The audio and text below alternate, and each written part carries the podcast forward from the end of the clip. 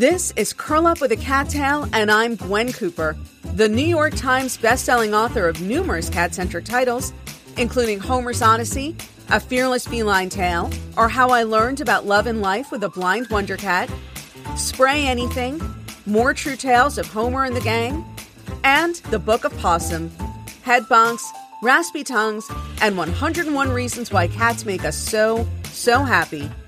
We're here to celebrate all things feline and to tell inspirational cat tales. Let's get started. Hello, and welcome to an all new episode of Curl Up with a Cat Tale with Gwen Cooper. I am Gwen Cooper, your host, and delighted to be here with you today and to be able to wish you a very happy and healthy 2024. It is New Year's Day, bright and early, and I will say that I have already done a load of laundry uh, because, as those of you who are longtime listeners know, I like to get started on Mondays with an easy win.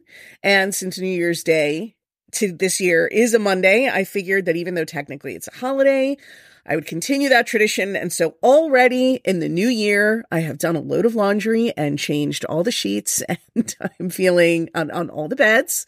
Well, there, there's only two beds, the, the actual bed and the guest bed, but nevertheless, I have done it. I've taken care of it and I am feeling, um, I have probably an, an undue sense of accomplishment right about now. Um, although I will say that it's also so we have been kind of a sick house for the last couple of weeks, um, humans and cats, and I will tell you all about that in a moment.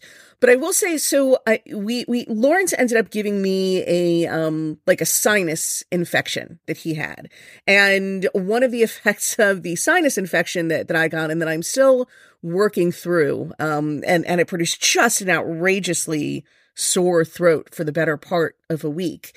Um, but one of the other side effects of this infection was I got something, it's um, called cellulitis, I believe.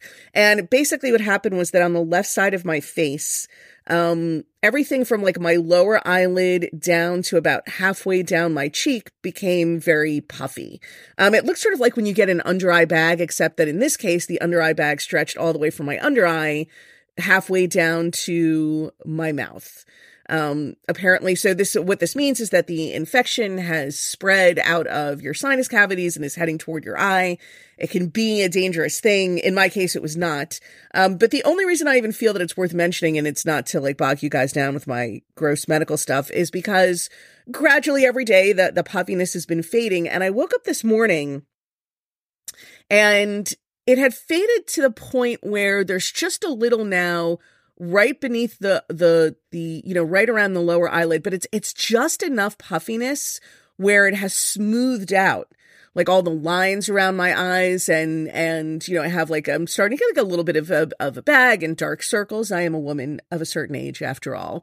But right now it just looks so taut and smooth and so literally my my right eye looks like the before and my left eye looks like the after in you know one of those brochures that you get at the dermatologist's office or or plastic surgeons. Ba- basically it looks like i had some sort of cosmetic or, or plastic surgery procedure on my left eye um, which now looks a good 15 years younger than my right eye. And i'm kind of bummed at the thought that it's going to go away that i can't keep it and that i can't somehow transfer it in addition to my right eye and, and have both eyes look like this. Um, I'm going to talk to, I'm taking some pictures though. I'm going to talk to my doctor and see. I mean, there probably is something, right? There, there is one of these like, like rich girl procedures that you probably could do to maintain the effect permanently or somewhat permanently. It probably costs more than I would want to spend on something like that, but couldn't hurt to ask, right? So I'm I'm starting the new year um, with one half of my face looking 15 years younger than the other half of my face. I'm considering putting an eye patch over the other eye and getting a baseball cap and, and going out and um, trying to fool the world into thinking that I'm 15 years younger than I am. I, I'm kidding, by the way. I'm actually not one of those people. I'm really not hung up on age. Like I am the age I am. Um, I always say that that aging is the absolute worst thing in the world, except for the alternative. And so I I wear my age and my signs of aging with pride. Um, having said that, though, it, it was really nice. To, it is really nice to just kind of catch just the left side of my face in the mirror. It's very like, hey, now, who's who's that? Who's that attractive young woman walking around in the house? Um, that would be me from certain angles specifically when viewed from the left. before we and and I'm going to move on from this, uh, but before I actually talk about what we went through with with Fanny this week or over the past couple of weeks, I do want to add that later on in this episode we are going to be talking to an incredible young woman. Speaking of young, by the name of Sheena Yamazaki, who is the founder of Suncatcher Sanctuary in Arizona, and Sheena has basically dedicated her life to caring for special needs cats. And, and when I say special needs, I mean cats with fairly intense special needs, cats who are partially paralyzed, um, who cannot control their activities in and out of the litter box, cats who are blind. So she has a, founded a sanctuary, uh, where she cares for 18 of these cats and, and climbing. And we're going to talk to her a little bit later in the episode, but just such an inspirational and, and remarkable story. Um, just such an incredible person. And really just one of those people who makes me feel very humble in the best possible way. You know, on the one hand, I'm, I am aware of how little I contribute as compared to some of you who listen to me, who read my books, who who write to me. And yet I I am so grateful to know that there are people like you uh, out there in the world. It it really, like I say, I I'm very lucky to get to do what I do because I hear from so many amazing people and truly I had no idea when I sat down to write books about my cats that it would that doing so would put me in touch with such remarkable human beings. And one of those human beings is going to be speaking with us later on in today's episode.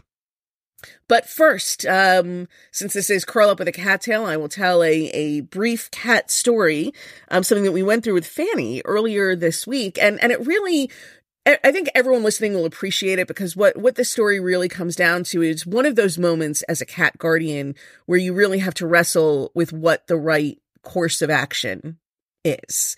And it's a nail biter all the way through because you're obviously not sure until the outcome happens. But let me rewind a bit and say that um last week and this was after Lawrence was sick before I got sick.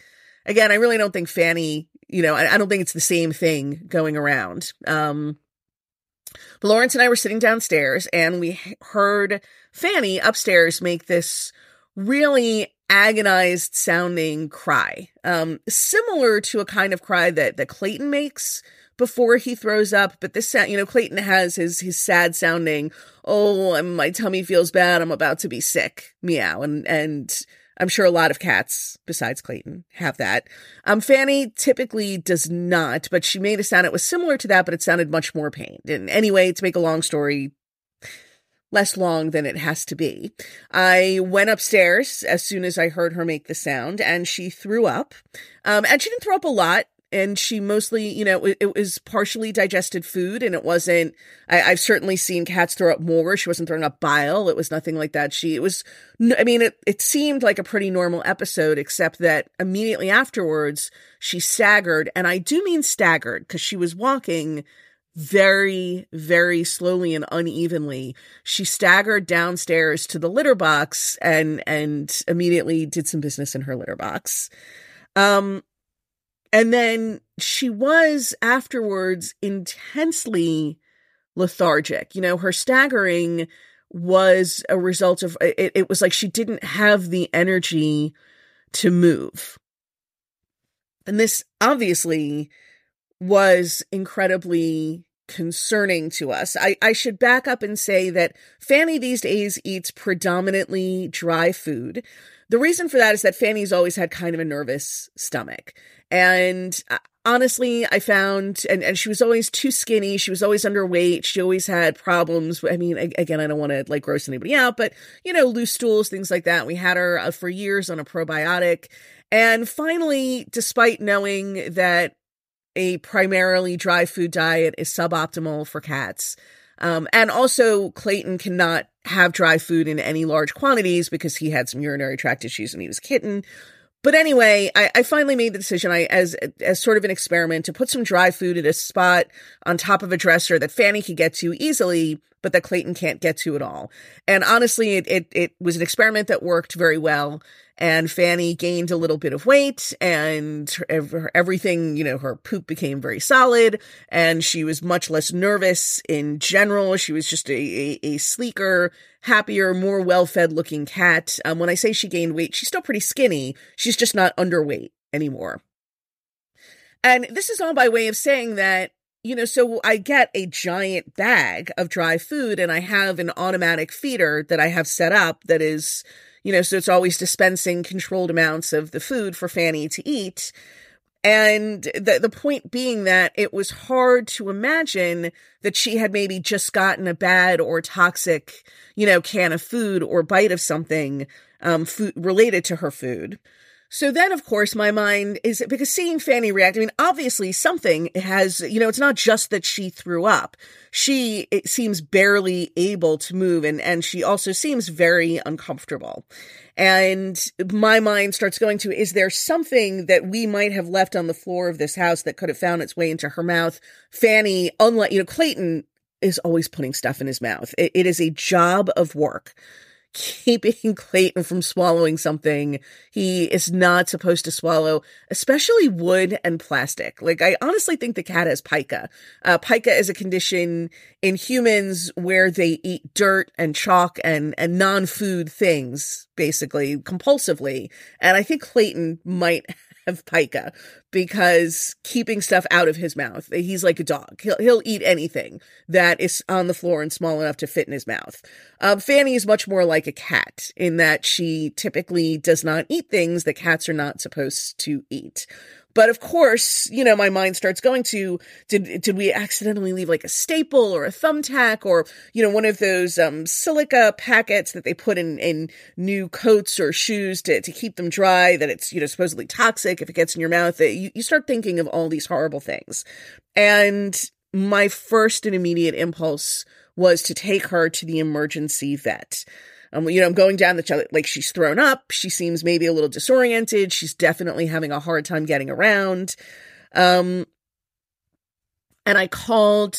You know, I've never been. I've never been to the emergency vet in our area, but I called them and and got the paperwork started, and we did the virtual check in, and you know, I I I got Fanny into the carrier, and and she was you know, she was crying miserably in the carrier.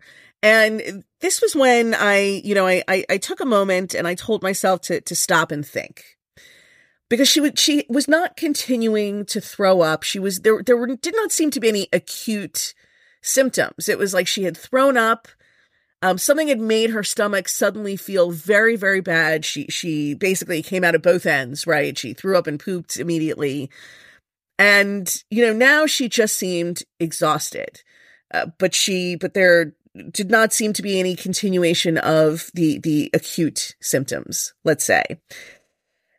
And Fanny, like I said, does have a history of having a nervous stomach and the vet is not a particularly stress like the vet's office is not a particularly stressful place for Clayton um, Clayton, the ABCs of Clayton being that Clayton just likes to go where he gets attention. Clayton actually enjoys being at the vet's office. He does not enjoy not feeling well, but he enjoys all the attention that he gets at the vet's office. Um, Fanny, again, is much more like a cat in, in just finding the entire veterinary experience to be intensely stressful. Now, we all have to do stressful and unpleasant things sometimes for the sake of our health, and it is what it is. Um, but I also, you know, if, if it's something real, obviously, if it's something related to your stomach, the first thing that's going to happen when you get very, very tense and scared is that any kind of stomach upset you already have is just going to get much, much worse.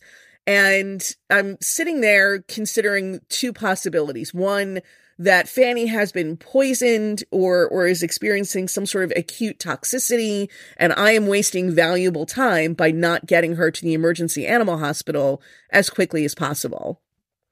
On the other hand is the possibility that this is just a bad stomach. You know, it happens to all of us where for no apparent reason, your stomach feels really intensely bad and but only for a short period of time. And um, that in bringing Fanny to the vet, I would be unwittingly exacerbating a problem that, if left on its own, would calm down on its own.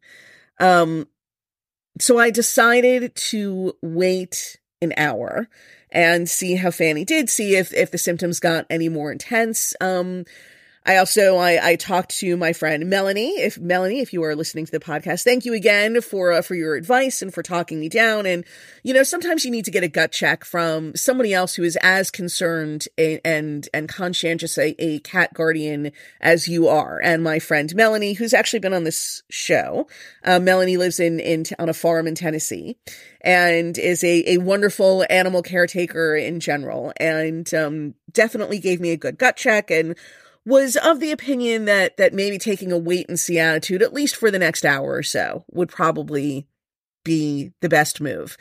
Um and it seemed like all Fanny wanted to do at this point, you know, once I let her out of the carrier, she just wanted to sleep. Like I said, she was not you know her her i mean eh, her ability to walk normally was already improving. She was walking straight just very slowly and in a very tired way. I will tell you how how worried i was about fanny um and i'm going to digress a little bit just for a moment.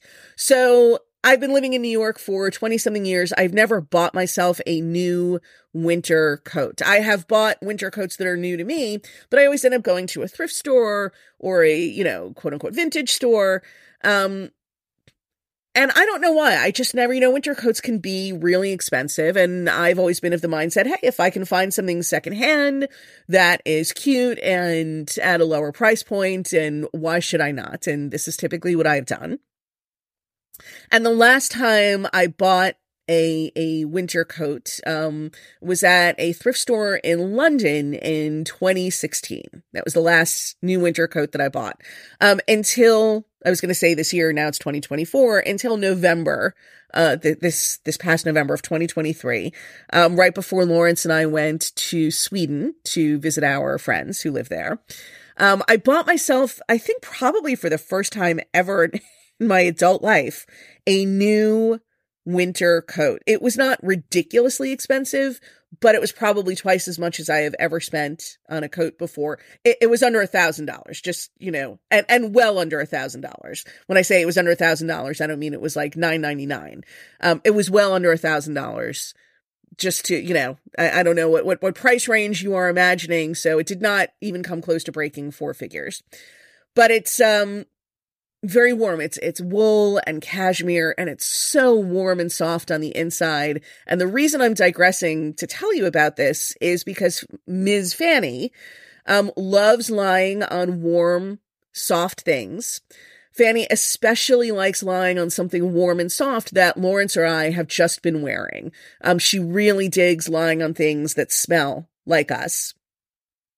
Lawrence, you know, Lawrence's typical day to day uniform is jeans and a short and a short sleeve shirt. And in the winter, he adds a hoodie. I mean, this is just when we're hanging around the house or, or working. Um, he puts the hoodie on when he gets chilly. He takes it off when he gets too warm. And Fanny's favorite thing is to lie in that hoodie right when Lawrence has taken it off. Um, so you can imagine this new coat with its, you know, very soft cashmere lining and it's, you know, when I just take it off, all Fanny wants is to lie in this coat. Um, I actually hang it up in my closet in a garment bag to protect it from moths. Again, those of you who are readers will know that we went through a serious moth infestation about six or seven years ago. I still occasionally see moths from time to time in our house. I'm not sure what they're eating because I have all the wool, you know, anything that a moth might eat, like under serious lock and key, basically. But again, the point being, so when I come home and I'm wearing the coat, I take it off, I put it on the bed, I take the garment bag out of the closet, bring it over to the bed to put the coat in it, and in the 30 seconds that it takes for me to do that, Fanny is already curled up and lying on the coat. And I always have to chase her off of it. Um, I was so concerned about her and and just about what might be going on with her. I, and this is I, I I took the coat out of its protective garment bag. I stretch, I spread it out on the bed. I, bed. I kind of mushed it up a little because Fanny likes, you know, a little bit of, she doesn't like it to be just straight and flat. She likes it when it's like mushed up a little and I mushed it up a little and I put it on the bed and, and I, and I moved a space heater so that it was like close by and I set Fanny up in that and just let her sleep in my coat near the heater. And I was sitting here thinking like, you can you can destroy this coat just be okay just lie in this coat that you've wanted to lie in for for weeks and weeks. Just lie here and feel good and feel better. And and if you know if you get better like you can have this for a bed. I don't care what you do to this coat. Just be better. Just be okay.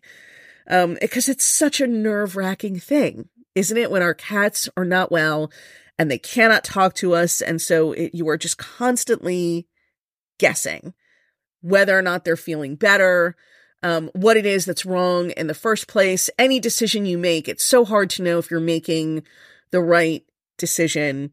Um, as it turned out, this decision ended up being the right decision insofar as by, you know, Fanny, she was very, like, like sort of weak um, and tired for the next 24 hours. But a few hours after she started sleeping in the coat, she got up and and wanted more food. So I, I, gave her just a tiny little bit of her regular food.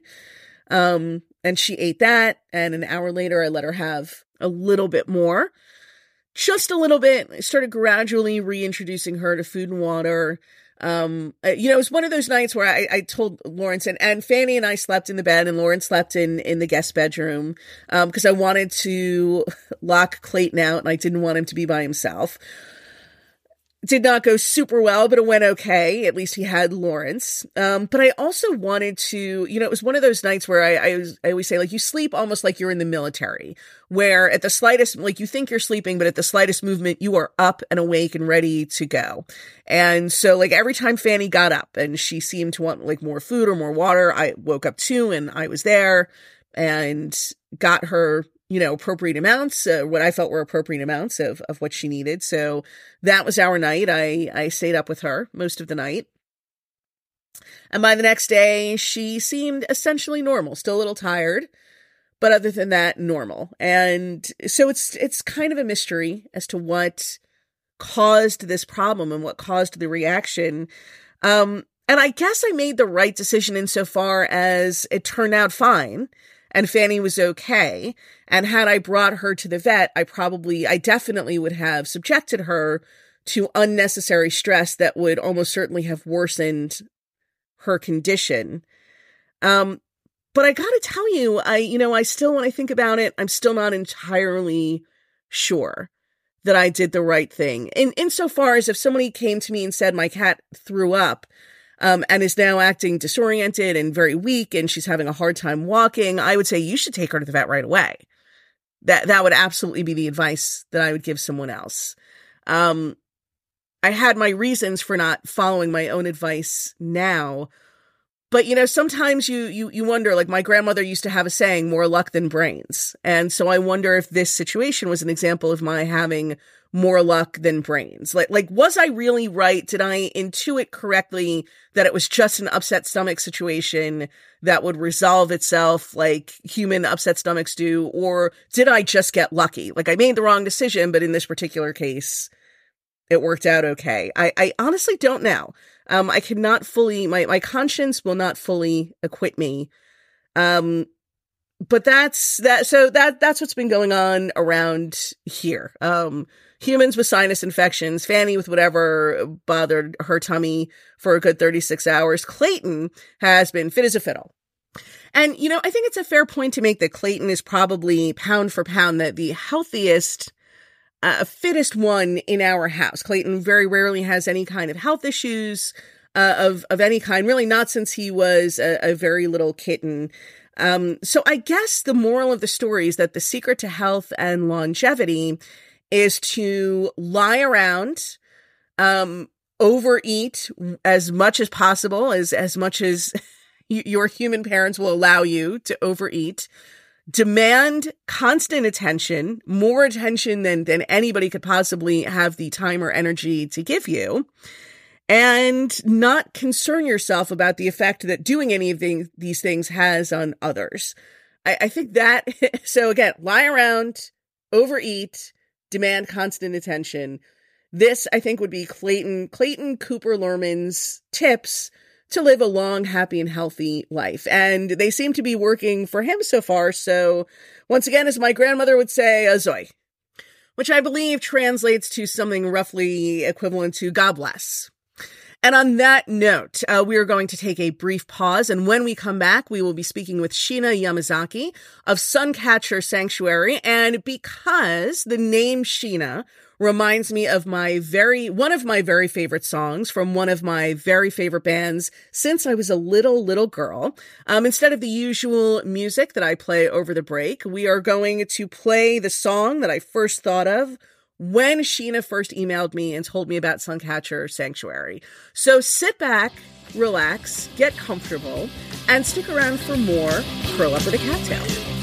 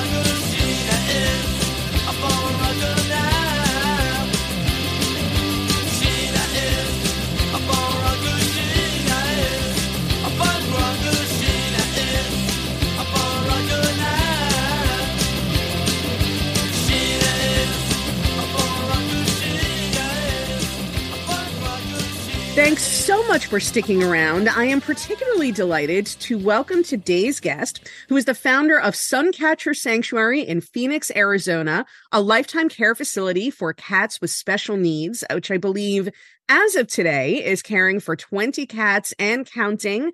Uh, please join me in welcoming Sheena Yamazaki. Sheena, thanks so much for being on the podcast today. Thank you so much. It's such an honor to be here. Well, it is. Uh, I, am going to throw that right back at you and say that it is an honor to to be speaking with someone who has.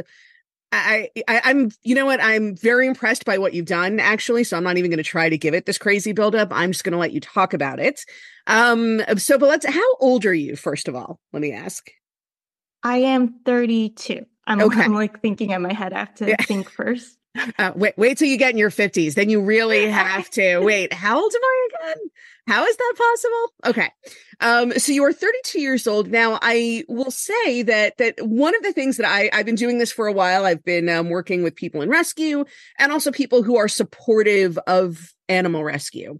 And one of the things that I hear most frequently is some version of if I won the lottery, I would start a rescue organization. I'd buy a piece of land and fill it up with rescue animals. I would start a sanctuary for animals with profound special needs. Um, and you at, at the tender age of 32 have done just that. You, you have not won the lottery. Is that correct? You are not a lottery winner? No.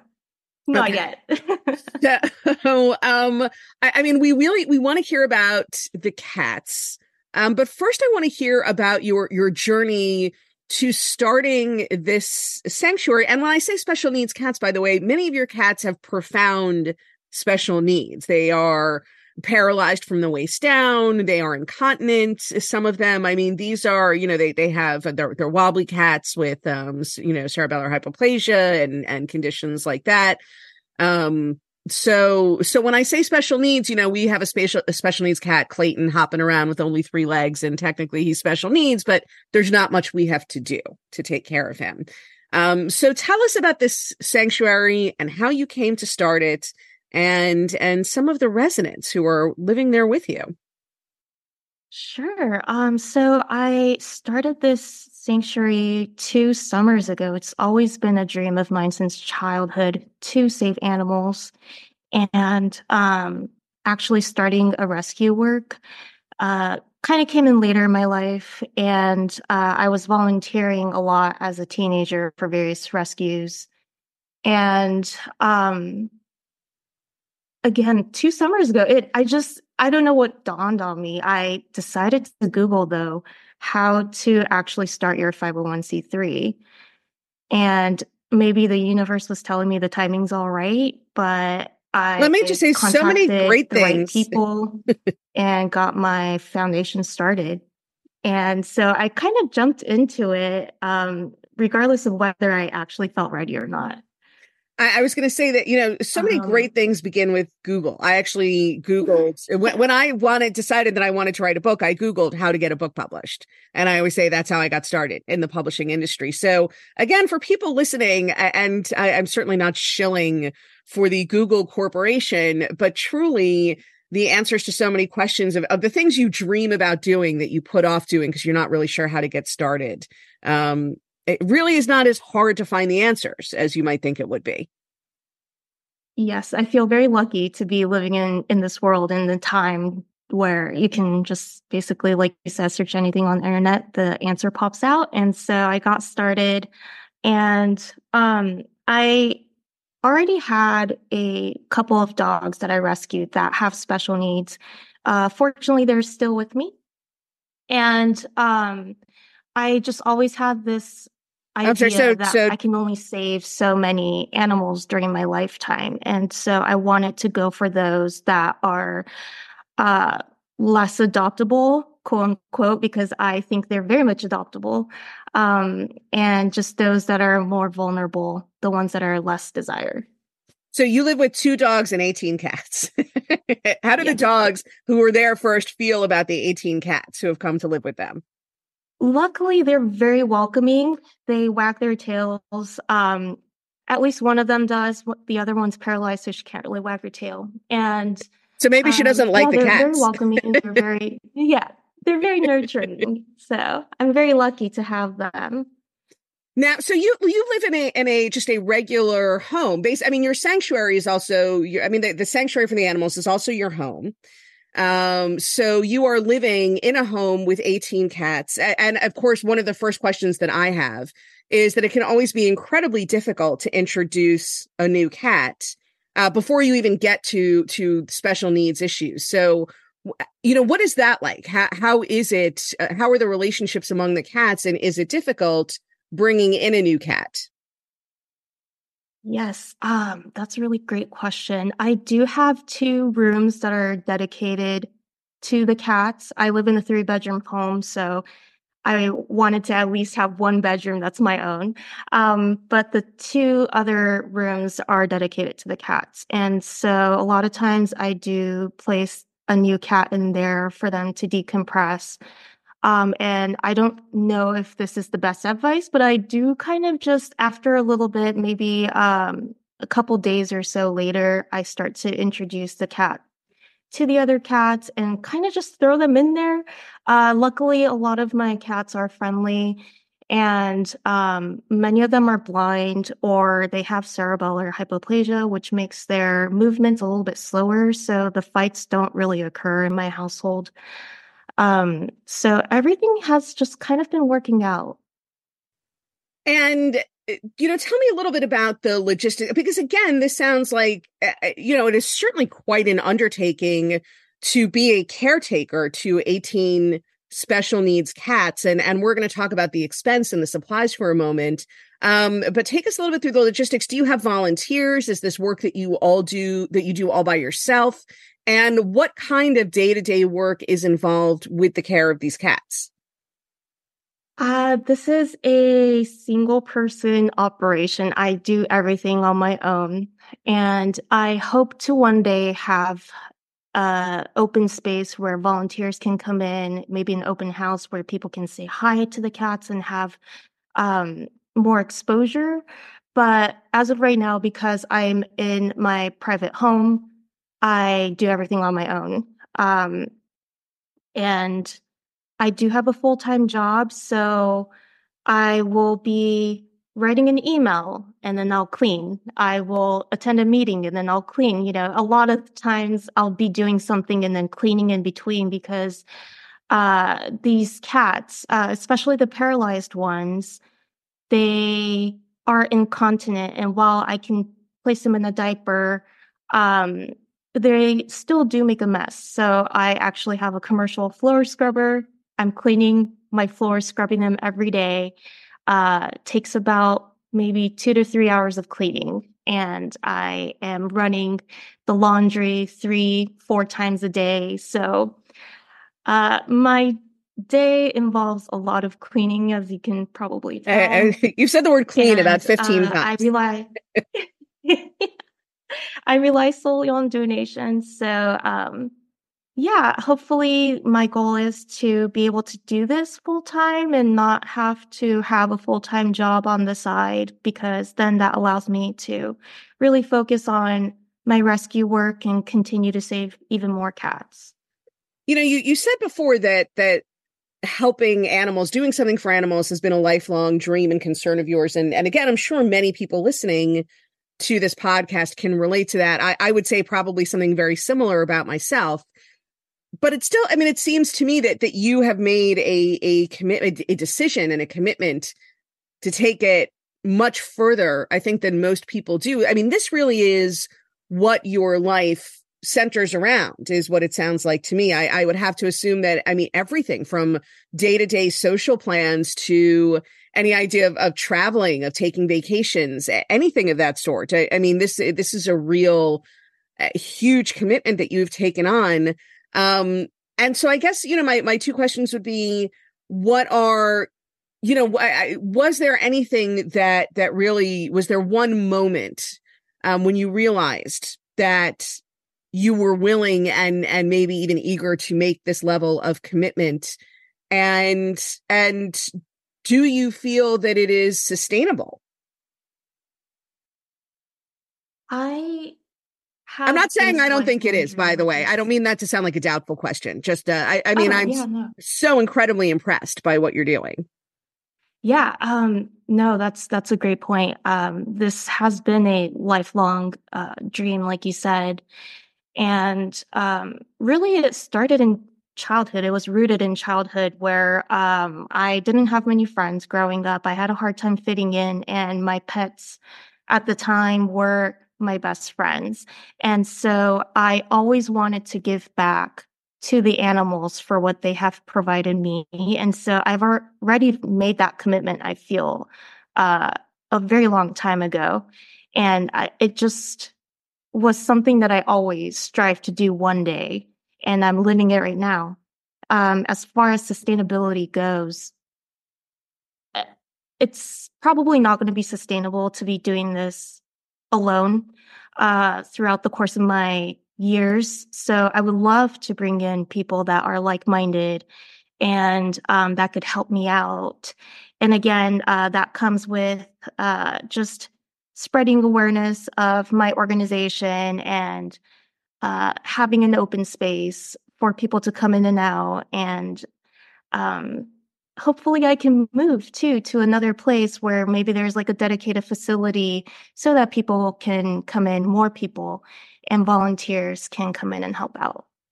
Um, and people listening, by the way, who would like to make a donation or or see what you can do to to support um, Sheena's efforts, can go to suncatchersanctuary.org, and that's S U N C A T C H E R sanctuary.org. Um, Sheena, tell us a little bit about you know so so we've talked a lot about the cleaning and the logistics and and you know obviously this is a difficult and challenging life that you have set up for yourself but i would imagine that there are some pretty intense rewards as well so why don't you um why don't you talk to us a little bit about what is great and rewarding about living with so many special needs cats? Oh, there's so many. Um, first of all, these special needs cats are just amazing. Uh, Gwen, uh, of course, you probably know what it's like to live with a cat that has special needs, and you get to watch them uh, just thrive and adapt so well to uh, their environment and their body. And that's something that is incredibly inspiring to me. I see my blind cats act as if they're not blind. I see the paralyzed cats climb up the cat tree and they're just snoozing. Um, to see those, it, it's it's just so rewarding, and to be able to give that to them, and I receive their love and their mischievous acts and whatnot in tenfold. So they make me smile and laugh every day. You know, I always felt, um, I mean, particularly with Homer, but one of the great things I think about living with special needs animals is that, and animals in general do experience and perceive and think about the world very differently than than we do and so that already i think becomes a a mechanism for looking at the world a different way yourself but I, I think with special and special needs animals, that is even more the case. You know, I remember thinking like like Homer just thought about the world differently than I did. He experienced the world so much differently than I did, which made me think about different ways to experience the world, if that makes any sense. Yes, absolutely.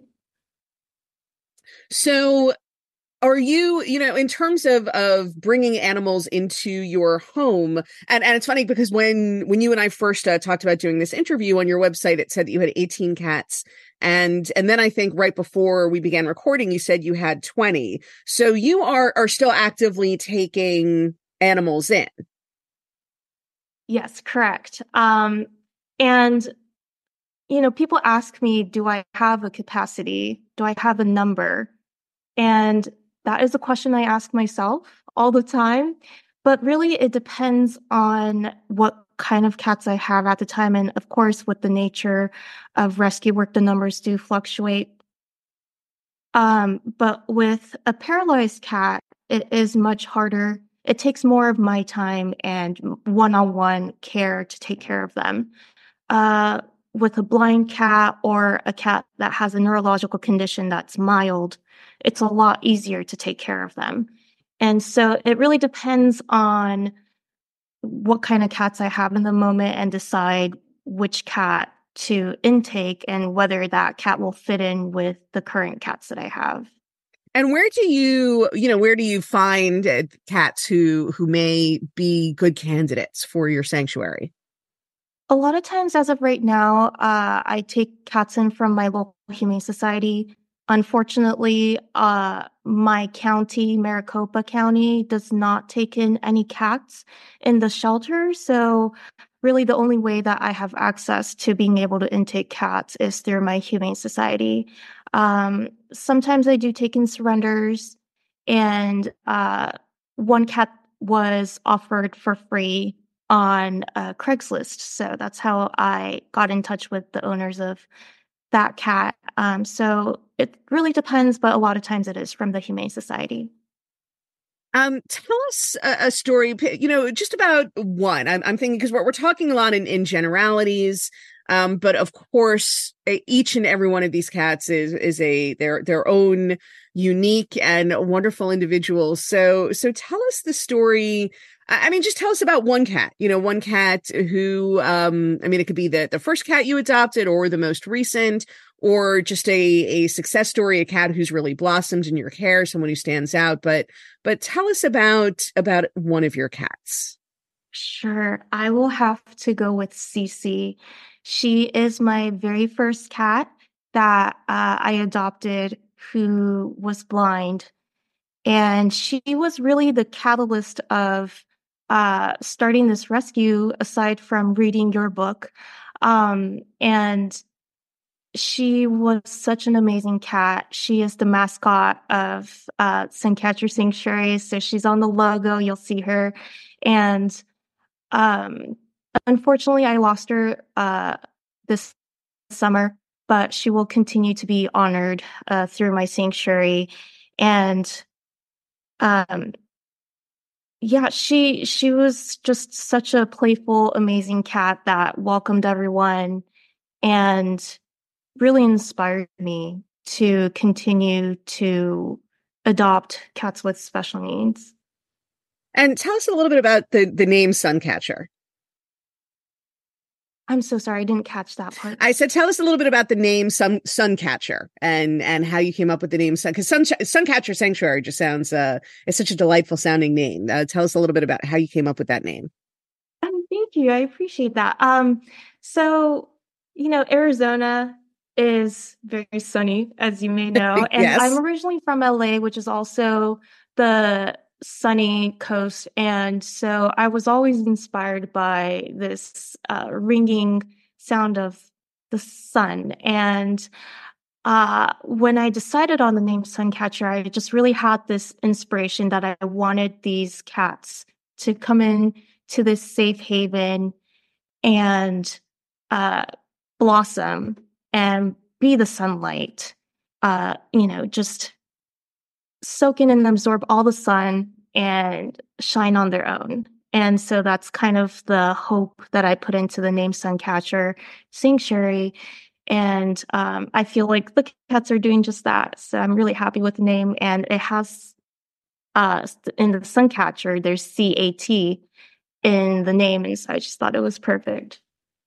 All right, I, I have two more questions for you. Uh, the first is how many cats, if any, sleep in bed with you on a, on the typical night?